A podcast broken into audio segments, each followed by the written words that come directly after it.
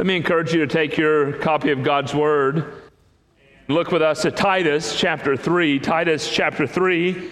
As you're turning to Titus chapter 3, I want to uh, encourage you to use your worship guide. We provide for you uh, blank pages for uh, sermon note taking. It's a wonderful way for you to intentionally stay engaged in the preaching of God's Word. So we'd like to commend that to you this morning. Titus chapter 3, as we continue this Easter, uh, this Easter, this Christmas season to reflect on the incarnation of the Lord Jesus Christ. We're looking at incarnation this Christmas season through several, uh, uh, several theological uh, reflections.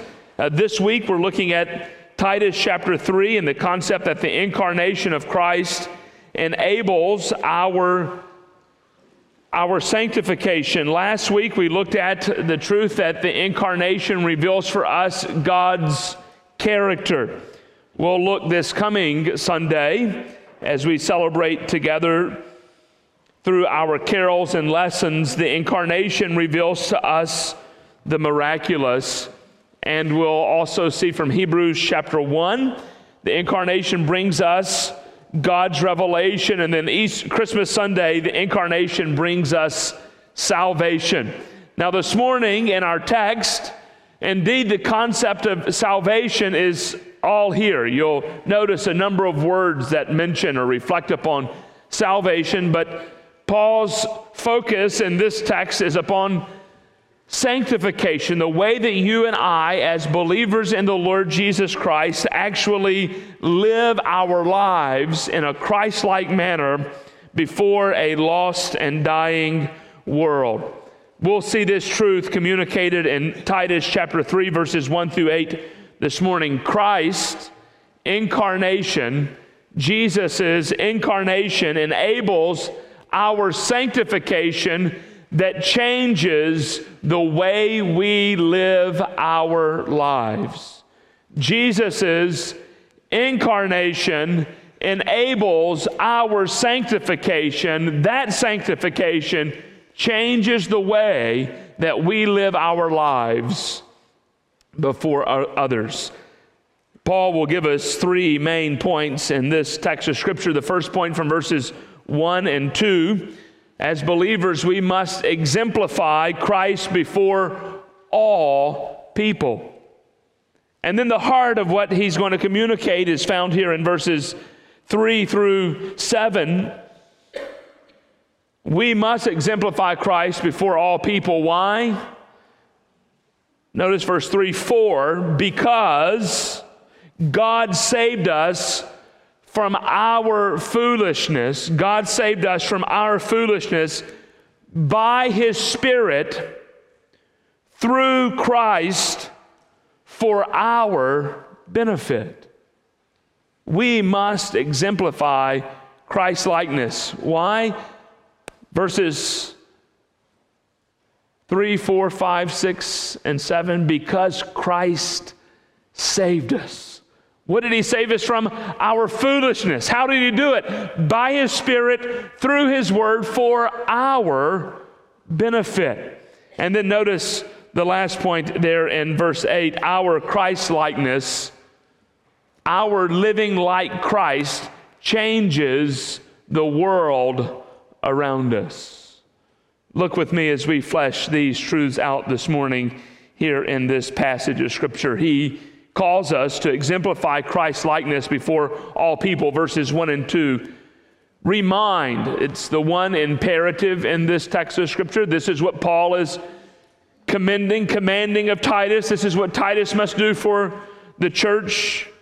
Remind them to be submissive to rulers and authorities, to be obedient, to be ready for every good work, to speak evil of no one, to avoid quarreling, to be gentle, and to show perfect courtesy to whom? All people. Paul is commending Titus that he should give this instruction to the church that this is how they are to live out their lives before all people. We are called as believers in the Lord Jesus Christ to imitate the life of Christ. And notice uh, Paul is very clear. This isn't just a way that we are to live in relationship to one another in the context of the church. Paul is saying that as believers, this is how we are to live in relationship to all people. And I want to make a confession before we get too far into this sermon. Boy, I fell at a number of these designations. Listen to him again. This is what Paul is commanding Titus remind present active imperative. This is something, by the way, that we should be continually reminded of. How often? Every day, all the time, every moment. And what are the type of things that we should be reminded of? Doing good works. What are those good works? To be submissive to rulers and authorities, to be obedient, to speak evil of no one. Uh oh. Anybody else guilty this week of speaking evil towards somebody? Thank you, Miss Stephanie. You were honest. I appreciate that. You and I were honest today. Everybody else is very holy and righteous in here today. All your tongues just gave praise to the Lord. I'm impressed. Avoid quarreling. He didn't say it's okay to quarrel with people who quarrel with you, right? When your husband wants to fight with you, he didn't say, go ahead and fight back with him. I heard that, mmm, from on this side of the congregation for some reason.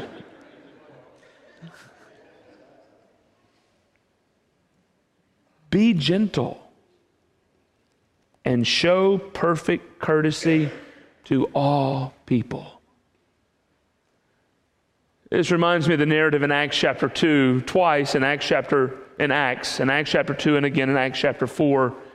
We see the Christian church, we see believers living in this incredible, gracious, kind way toward one another. In fact, the Bible records for us twice in Acts chapter 2 and Acts chapter 4 that the believers were caring so well for one another. And guess what that love and compassion and mercy did in the communities in which the early church was living? It became a means of evangelism. Those outside the church saw the kindness and love and compassion and mercy that those inside the church showed toward, toward one another. And they asked that question Sirs, what must I do to be saved? This is what Titus is, is doing. In some ways, Titus is a little uh, primer for evangelism.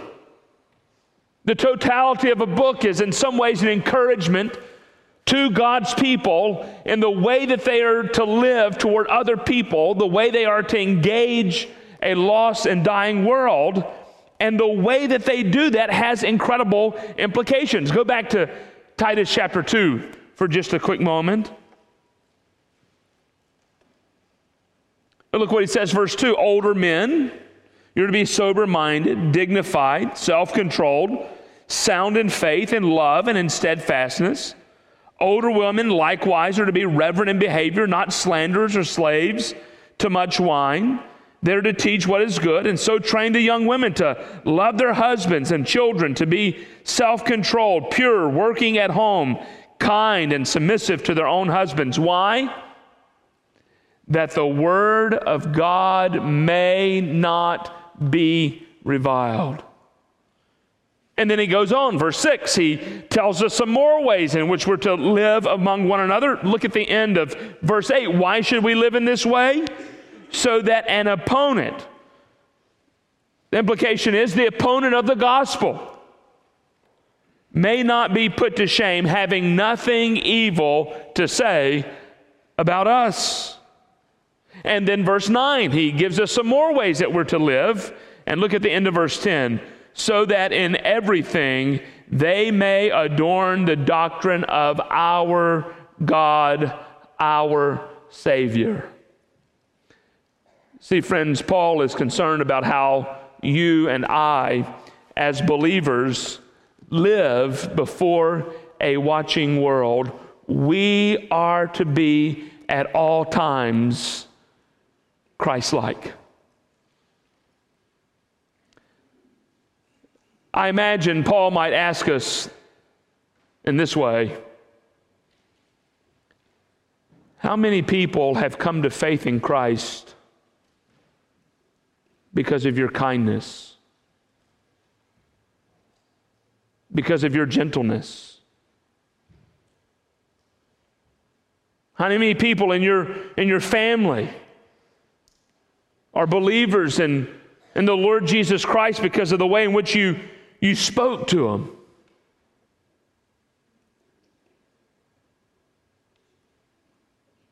How many people are you pointing to Christ because of your actions?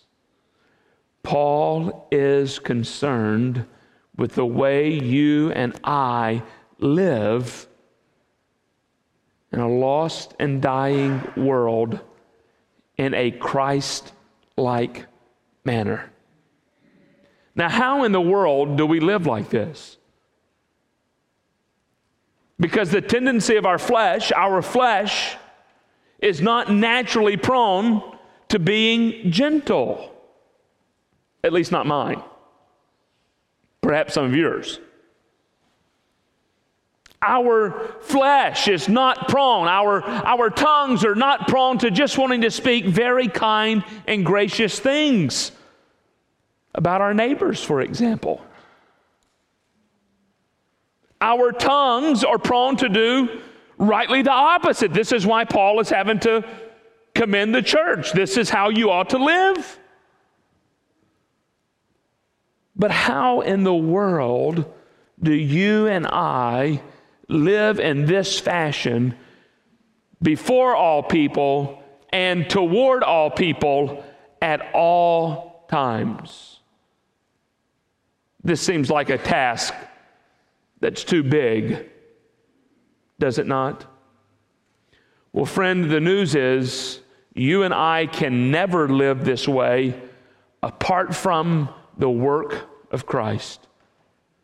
Our actions, our speech, our attitudes will never be controlled by the Spirit and the Word if we are living our lives separated from Christ. Look what he says here, beginning in verse 3. We must live this way before all people. Why? Because God has saved us from our foolishness. How did God save us from that foolishness? By the Spirit, through Christ, for our benefit. You see that with verse 3 For we ourselves were once foolish, disobedient, led astray, slaves to various passions and pleasures, passing our days in mean spiritedness, passing our days in, in malice and, and envy, hated by others and hating one another. But aren't you thankful for this word that begins verse 4? But. Paul is speaking of who we once were. This is how we once lived. This is how our lives are characterized apart from Christ. Everything that he said in verse 3 is in direct opposition to what he said in verses 1 and 2. And the only way for us to avoid these actions actions that once characterized our lives is only by the work of God. And how was that work accomplished? Look what the text says. But when the goodness and loving kindness of our God, our Savior, when it did what? When it appeared. When did this goodness and loving kindness of God, our Savior, appear to you and me? It appeared through the incarnation of the Lord Jesus Christ. Uh, Peter isn't, uh, uh, sorry, Paul isn't only talking about the incarnation of Christ here.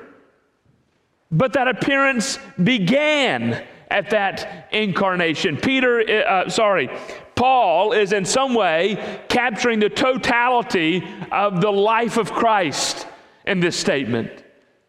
We see the goodness and loving kindness of God, our Savior, throughout the life of the Lord Jesus Christ, through his life, through his death, through his burial, and through his resurrection.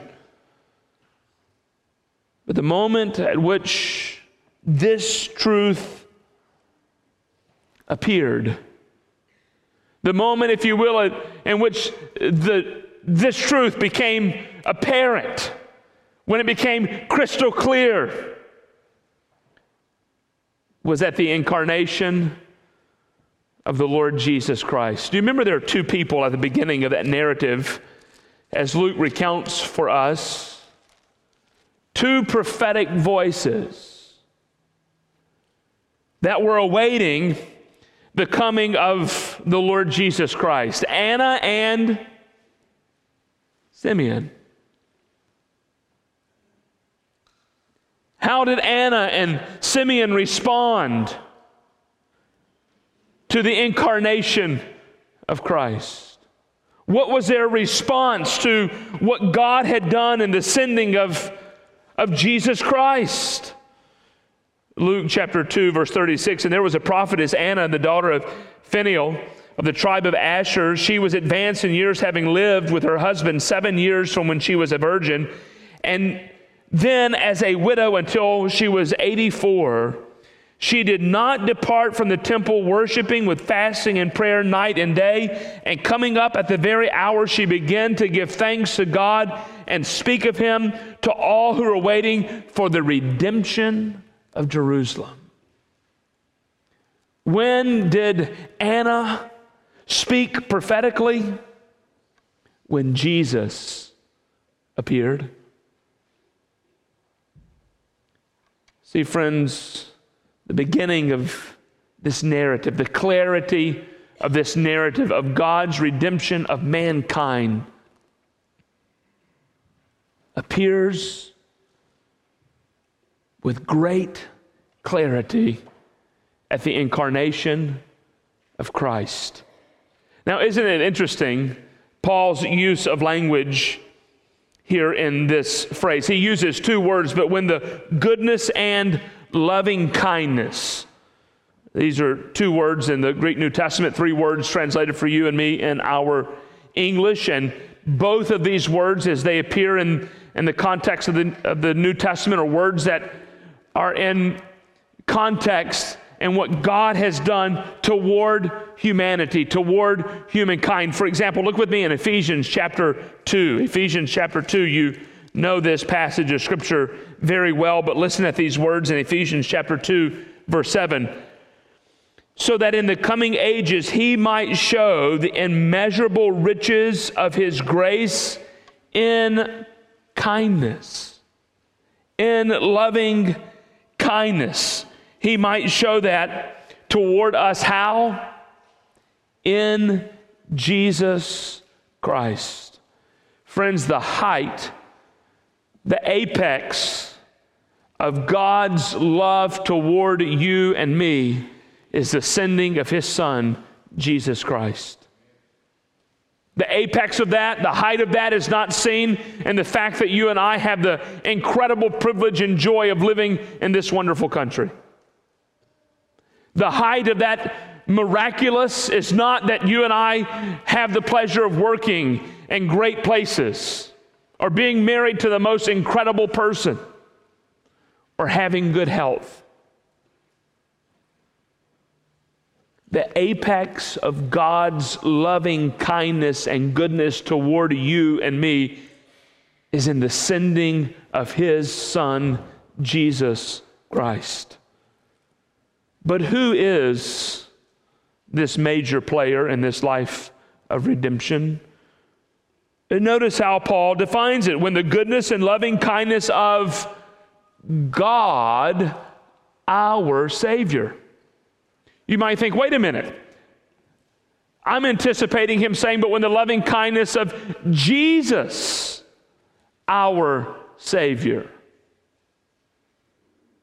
But how does he note it? When the loving kindness of God, our Savior.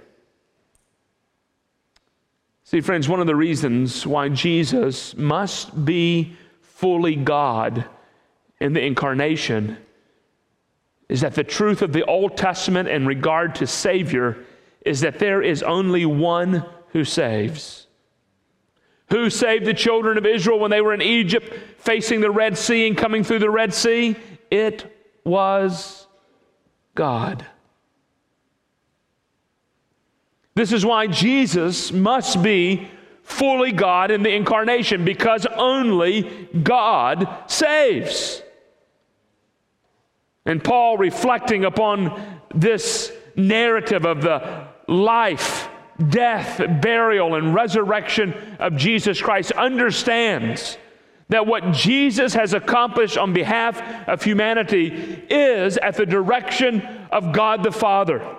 It is God the Father who has willed the work of Jesus Christ. This is the fourth reference in the pastoral epistles and the last to God being seen as our Savior. Look at Titus chapter 1.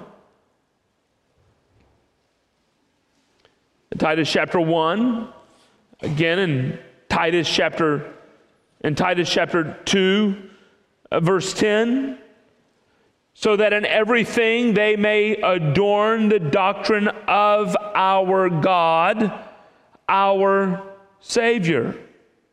Look at Titus chapter 1, verse 3. And at the proper time, manifested in his word through the, uh, through the preaching with which I have been entrusted by the command of who? God, our Savior. Paul does this again in 1 Timothy, 1 Timothy chapter 2, verse 3. 1 Timothy chapter, chapter 2, verse 3. This is good and it is pleasing in the sight of who?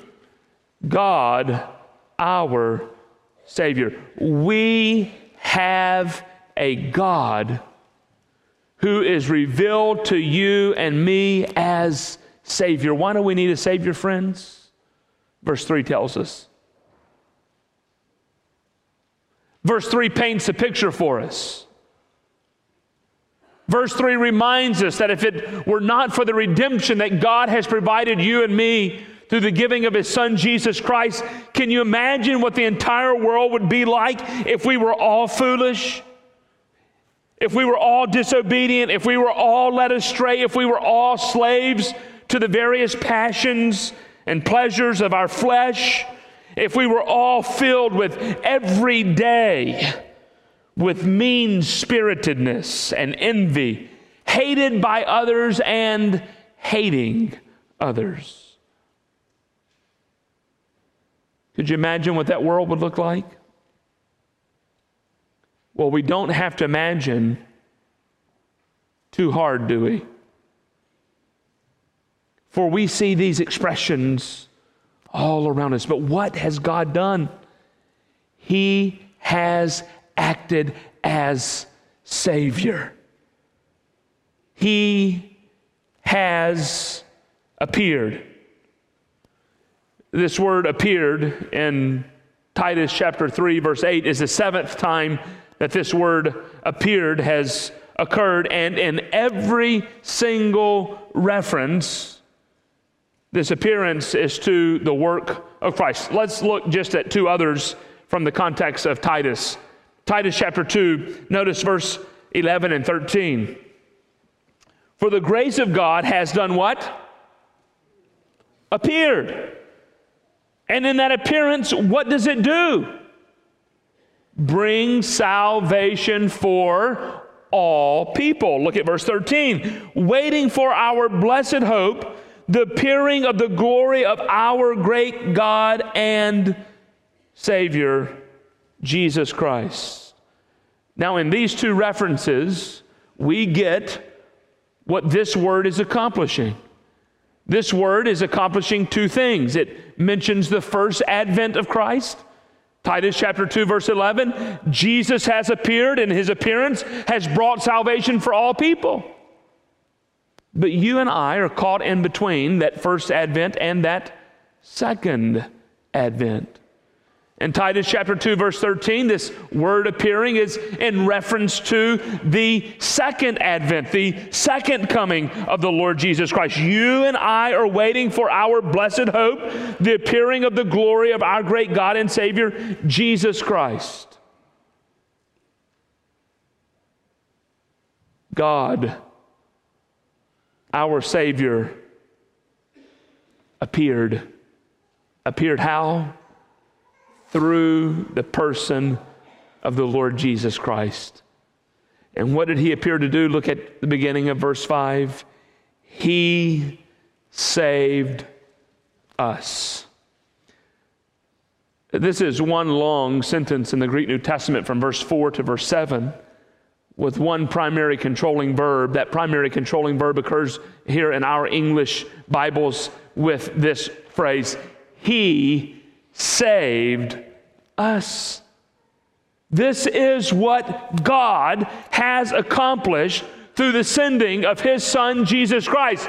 This is what the incarna- incarnation has accomplished on my behalf and your behalf. This is what Jesus has done by appearing. He has saved us. Now, notice what Paul is going to do next. He's going to mention this salvation both in the negative and in the positive. He's going to flesh out for us a doctrine of salvation. In the negative, He did not save us by any works of righteousness that you or I could do. Now, Paul has already communicated, juxtaposed for us the law and faith. If you want to read more about that, you can go to the book of Romans. We'll look at a few references in just a moment, or you can go to the book of Galatians. He has saved us. How? First, in the negative, not by any good work you or I could do. Friend, there is nothing that any of us could do that would ever obtain the righteousness of God on your behalf or my behalf. You can't do the positives mentioned in Titus chapter 3, verses 1 and 2 enough times. In fact, you could follow Titus chapter 3, verses 1 and 2 the entirety of your life and never make it into eternity with God. Why? Because salvation is not a work of man, it is a work of God. He saved us not because of works done by us in righteousness. Look with me in Romans chapter 3 just quickly as this text highlights for us this truth that Paul wants us to understand. It's not by works, it's not by obedience to the law. Romans chapter 3, verse 20. For by works of the law, no human being will be justified in his sight. You will never be declared righteous by God by doing the works of the law. Since through the law comes knowledge of sin. What does the law do for you and me? It simply tutors our hearts, shows our hearts just how evil and wicked they really are. But in Paul's day and in our day, there are collections of people for different theological, philosophical reasons determine that they can make it to eternity by doing good works. Romans chapter 9, beginning in verse 30, Paul is going to tell us what the problem for ancient Israel is. What shall we say then? That the Gentiles who did not pursue righteousness have obtained it? That is, a righteousness that is by faith. But that Israel, who pursued a law that would lead to righteousness, did not succeed in reaching that law? Why? Because Israel, they, did not pursue it by faith, but as it were, based on works. They have stumbled over the stumbling stone, who is Christ. If Israel can't make it into the good graces of God by doing good things, neither will you or I make it into right relationship with God by doing good things. He states it in the negative. He saved us not in this manner, but how has He saved us? He has saved us according to His own mercy by washing. And what does that washing look like? A work of regeneration and renewal. These works are a work of the Spirit. Now, I'm not going to take the next 30 minutes and walk you through the four main ways in which this passage of Scripture, with the washing of regeneration and renewal of the Holy Spirit, are understood. But let me just quickly show you, because some of your English Bibles inserts the preposition twice. For example, look again, but according to but according to his own mercy by. That's a preposition. In the Greek New Testament, it can mean by or through. So some of your translations this morning actually translate that preposition as, as through. And that preposition only appears one time in the Greek New Testament. There aren't two prepositions, there is one preposition. But some of your Bibles translates through or by the washing of regeneration and by or through the renewal of the Holy Spirit. There's one preposition controlling these two words, regeneration and renewal, and this one preposition is focused primarily upon this one noun, washing. Now, you won't be surprised that Paul, here in this text of Scripture, is reflecting upon salvation and the work of God in means of washing. This is what God has accomplished for you and me by the Holy Spirit through Christ in salvation. What has He washed us of? He has washed us of our sin. How did he wash us of our sins, friends? Through new birth, through regeneration, through renewal. These two words capturing the heart of the work of the Spirit on your behalf and my behalf in salvation. He has saved us by washing us of our sins. How? Through new life, regeneration, and renewal of the Holy Spirit. Let me take you back to the Old Testament from which I believe Paul's understanding of this concept of washing comes from. And then let's look to one passage in the New Testament that adds great clarity to this concept. Look with me in Ezekiel chapter 36. Ezekiel chapter 36.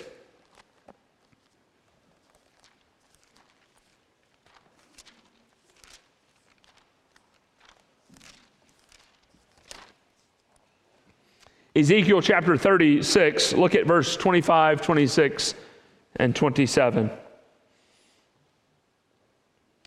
Ezekiel chapter 36 is in some ways the heart of what God is going to reveal to, to us through this book.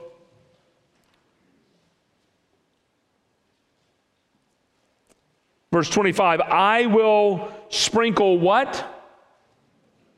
Clean water on you and you shall be clean from all your uncleanliness, from all your idols.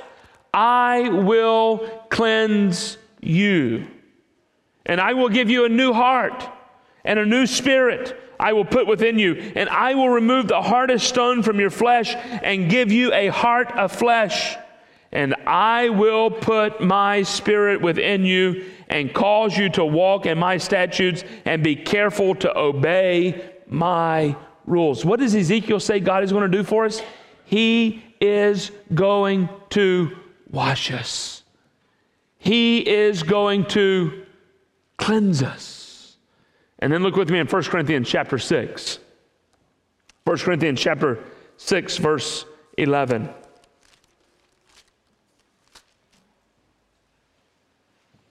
First Corinthians chapter 6, verse 11.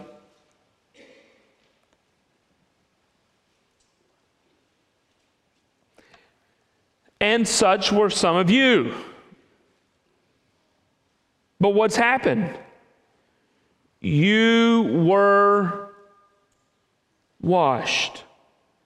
You were sanctified.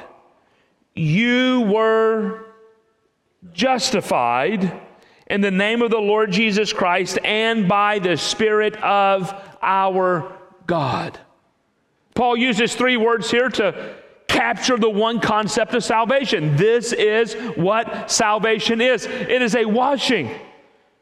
Washing, why? Because apart from Christ, you and I are unclean. We are those people mentioned in Titus chapter 3, verse 3. But praise be to God. God, by His Spirit, through Christ for our benefit has washed us. How did He wash us? He washed us by giving us regeneration or new life and renewal, both a work of the Spirit of God. This word translated here for you and me and our text, regeneration, only occurs one other time in the New Testament in Matthew chapter 19. Look just real quickly with me, if you'd like, to Matthew chapter 19, verse 28. And here in Matthew chapter 19, Jesus is speaking to his disciples about a time that is yet to come. Jesus is, is speaking about a time in which he's going to return. And look what Jesus says to them in verse 28. And Jesus said to them, Truly, I say to you, in the new world, when the Son of Man will sit on his glorious throne, you who have followed me will also sit on 12 thrones, judging the 12 tribes of Israel. Now, did you see that word regeneration there in Matthew chapter 19, verse 28? Or did you read right over it? Truly, I say to you, in the new world, in the world that is fully and completely and totally renewed. That image is for you and me what God does on our behalf through granting us new birth through faith. Paul would say it this way in 2 Corinthians chapter 5. Therefore, if you are in Christ, you are a new what? Creation. See, friends, this is what Paul is capturing here in Titus. Because Jesus has appeared. because of that babe in a manger, because of the narrative of, of, of the life of Christ. You and I today are new creatures. We have been renewed. We have been made new. How? By the work of God through the Holy Spirit or by the Holy Spirit through Christ. Do you capture what Paul is saying here? Your salvation and my salvation is a work of a triune God.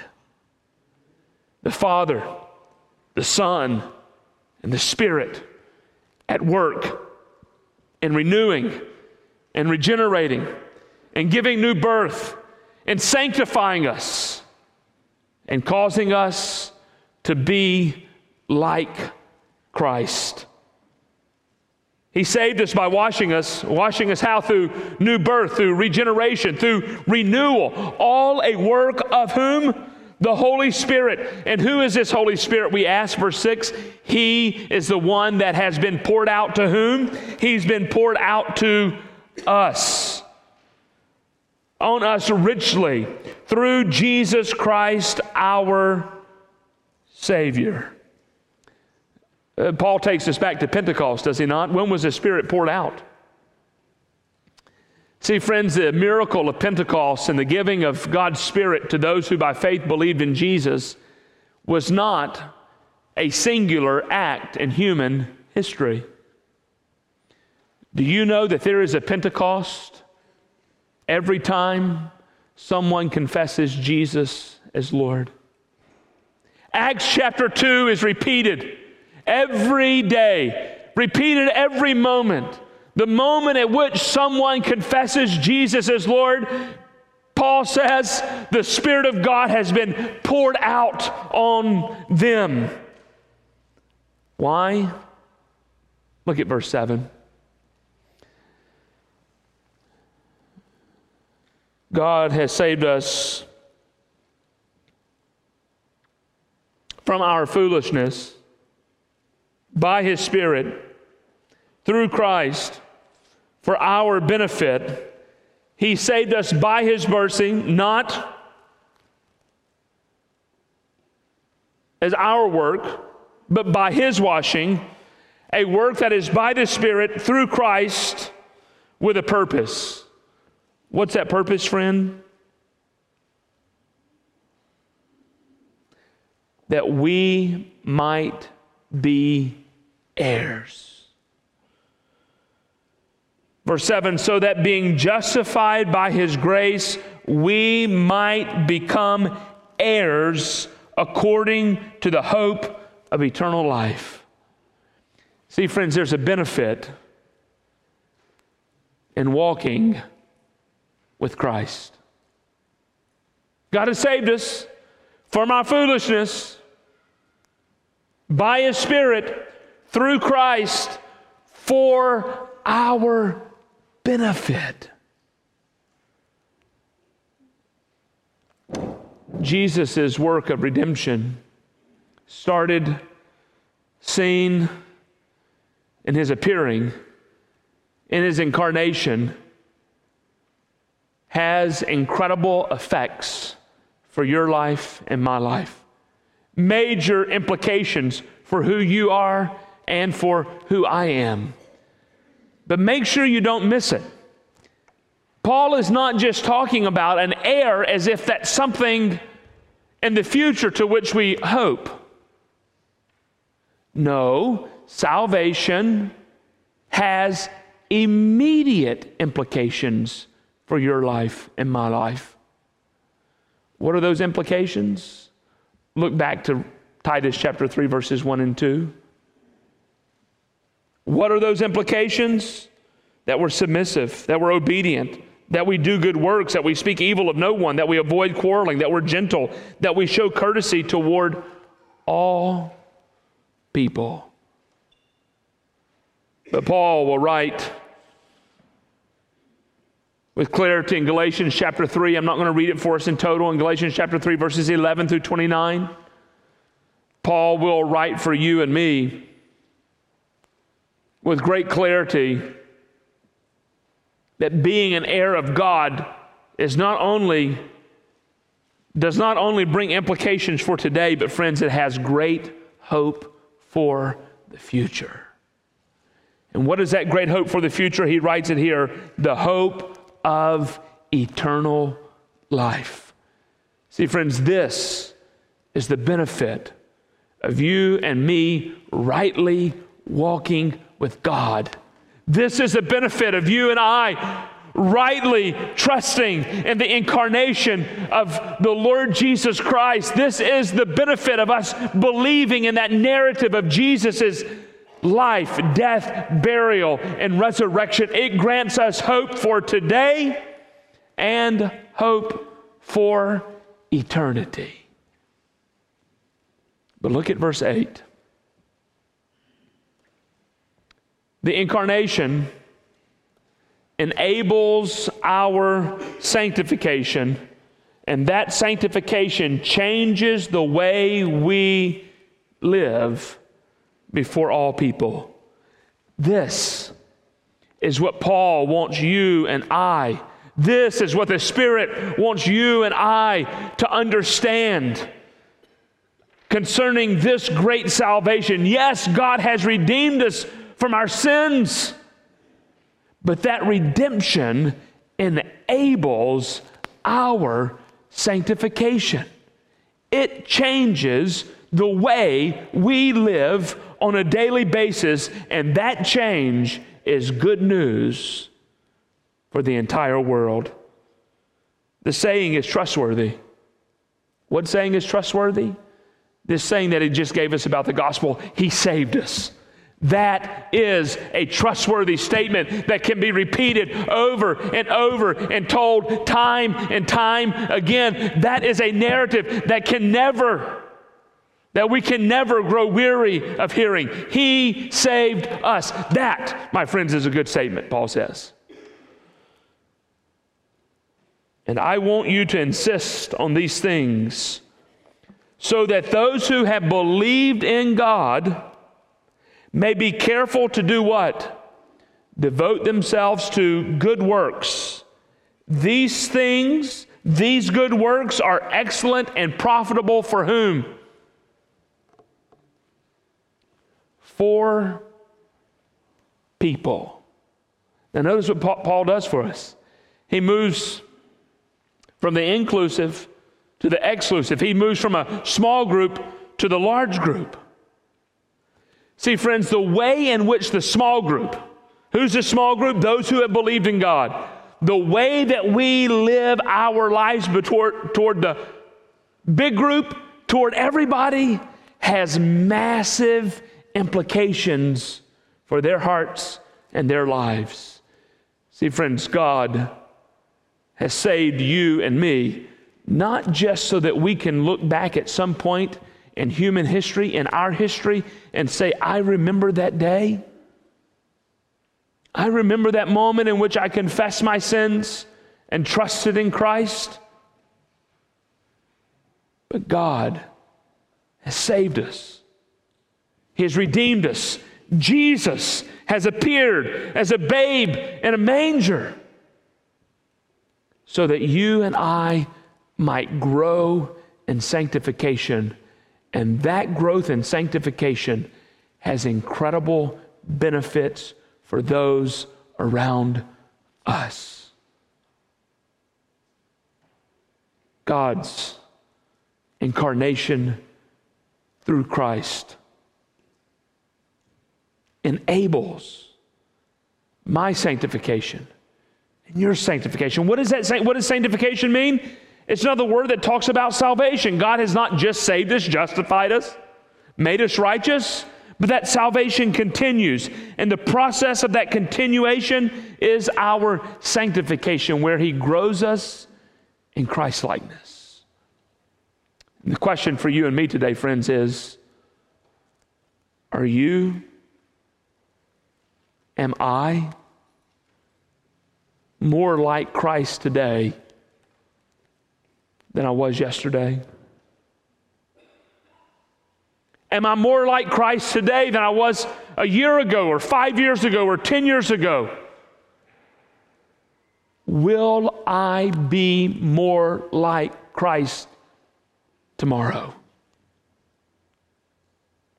See, friends, God has acted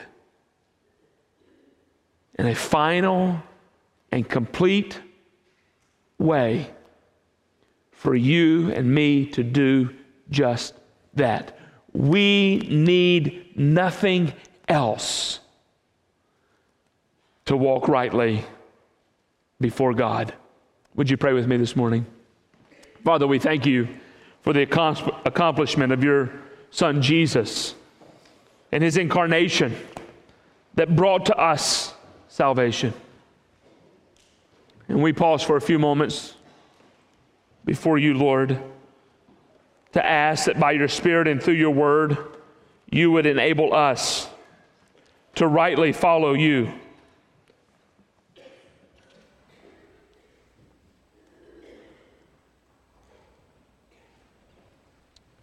That we would rightly follow you so that we might join you, Jesus, in bringing the message of salvation to all people. Would you take a few moments, friend, where you're seated today and reflect upon the preaching of God's Word? How has God's work of redemption in your life increased? Can you see the evidences of the work of the Spirit in your life?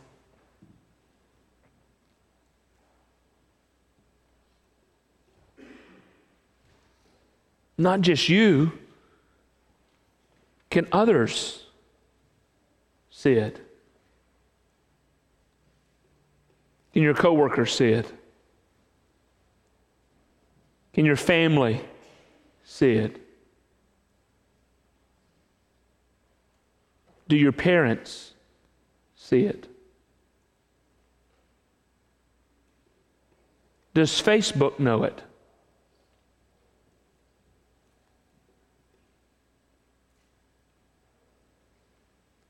If you're here this morning and you're a believer in the Lord Jesus Christ, would you take just a moment and ask the Lord to forgive you of those areas in which you've not seen a growth in sanctification? areas where the narrative of Titus chapter 3 seems to be more prominent in your life than Titus chapter 3, verses 1 and 2.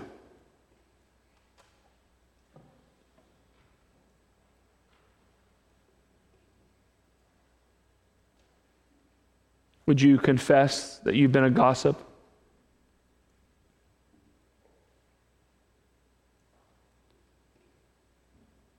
Would you confess that you've not been gentle?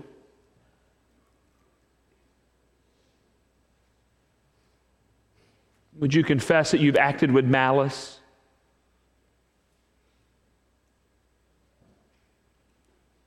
And as you make those confessions, would you thank God that through Christ, He forgives you? Would you thank Him for that sanctifying work of the Spirit? And would you ask the Spirit at this moment to increase your sanctification?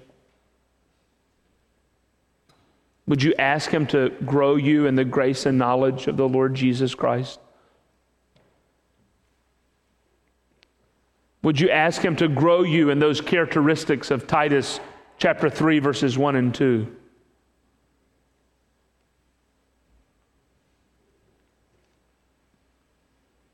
And friend, if you're here this morning and you've never trusted in Christ, Perhaps your life is still characterized by Titus chapter 3, verse 3. And this morning, God, by His Word and through His Spirit, has convicted you that you're stuck in Titus chapter 3, verse 3, but you've heard the narrative of God's incredible work in providing redemption for you beginning in the incarnation. And today you'd be willing to turn from your sins, to confess to God that you're a sinner, a sinner, and trust in Him by faith. The Bible says if you confess with your mouth that Jesus is Lord and believe in your heart that God is raising from the dead, you can be saved. In just a few moments, we're going to stand and corporately respond to the preaching of God's Word. By singing a confession of faith of who Jesus is. Friend, as we sing, if you have questions about what it means to trust in Christ, myself and Pastor Travis will be standing down front. But you don't have to come forward to talk to one of us. You can feel free to turn to someone seated next to you, for there are plenty of people seated around you that would delight in sharing with you how you can trust in Christ. Perhaps you'd like one of us just to pray with you that the truths of this text might indeed be evident in your life. That God would indeed grow you in sanctification. We would delight in shepherding your heart by praying for you. Or thirdly, maybe God has impressed upon your heart that this is a congregation in which you need to be connected to live out your life on mission with Him. This would be an opportunity for you to express your interest in being part of this faith family. Lord, as we respond to you now, we ask that our responses be pleasing to you. We pray in Jesus' name. Amen. Would you stand?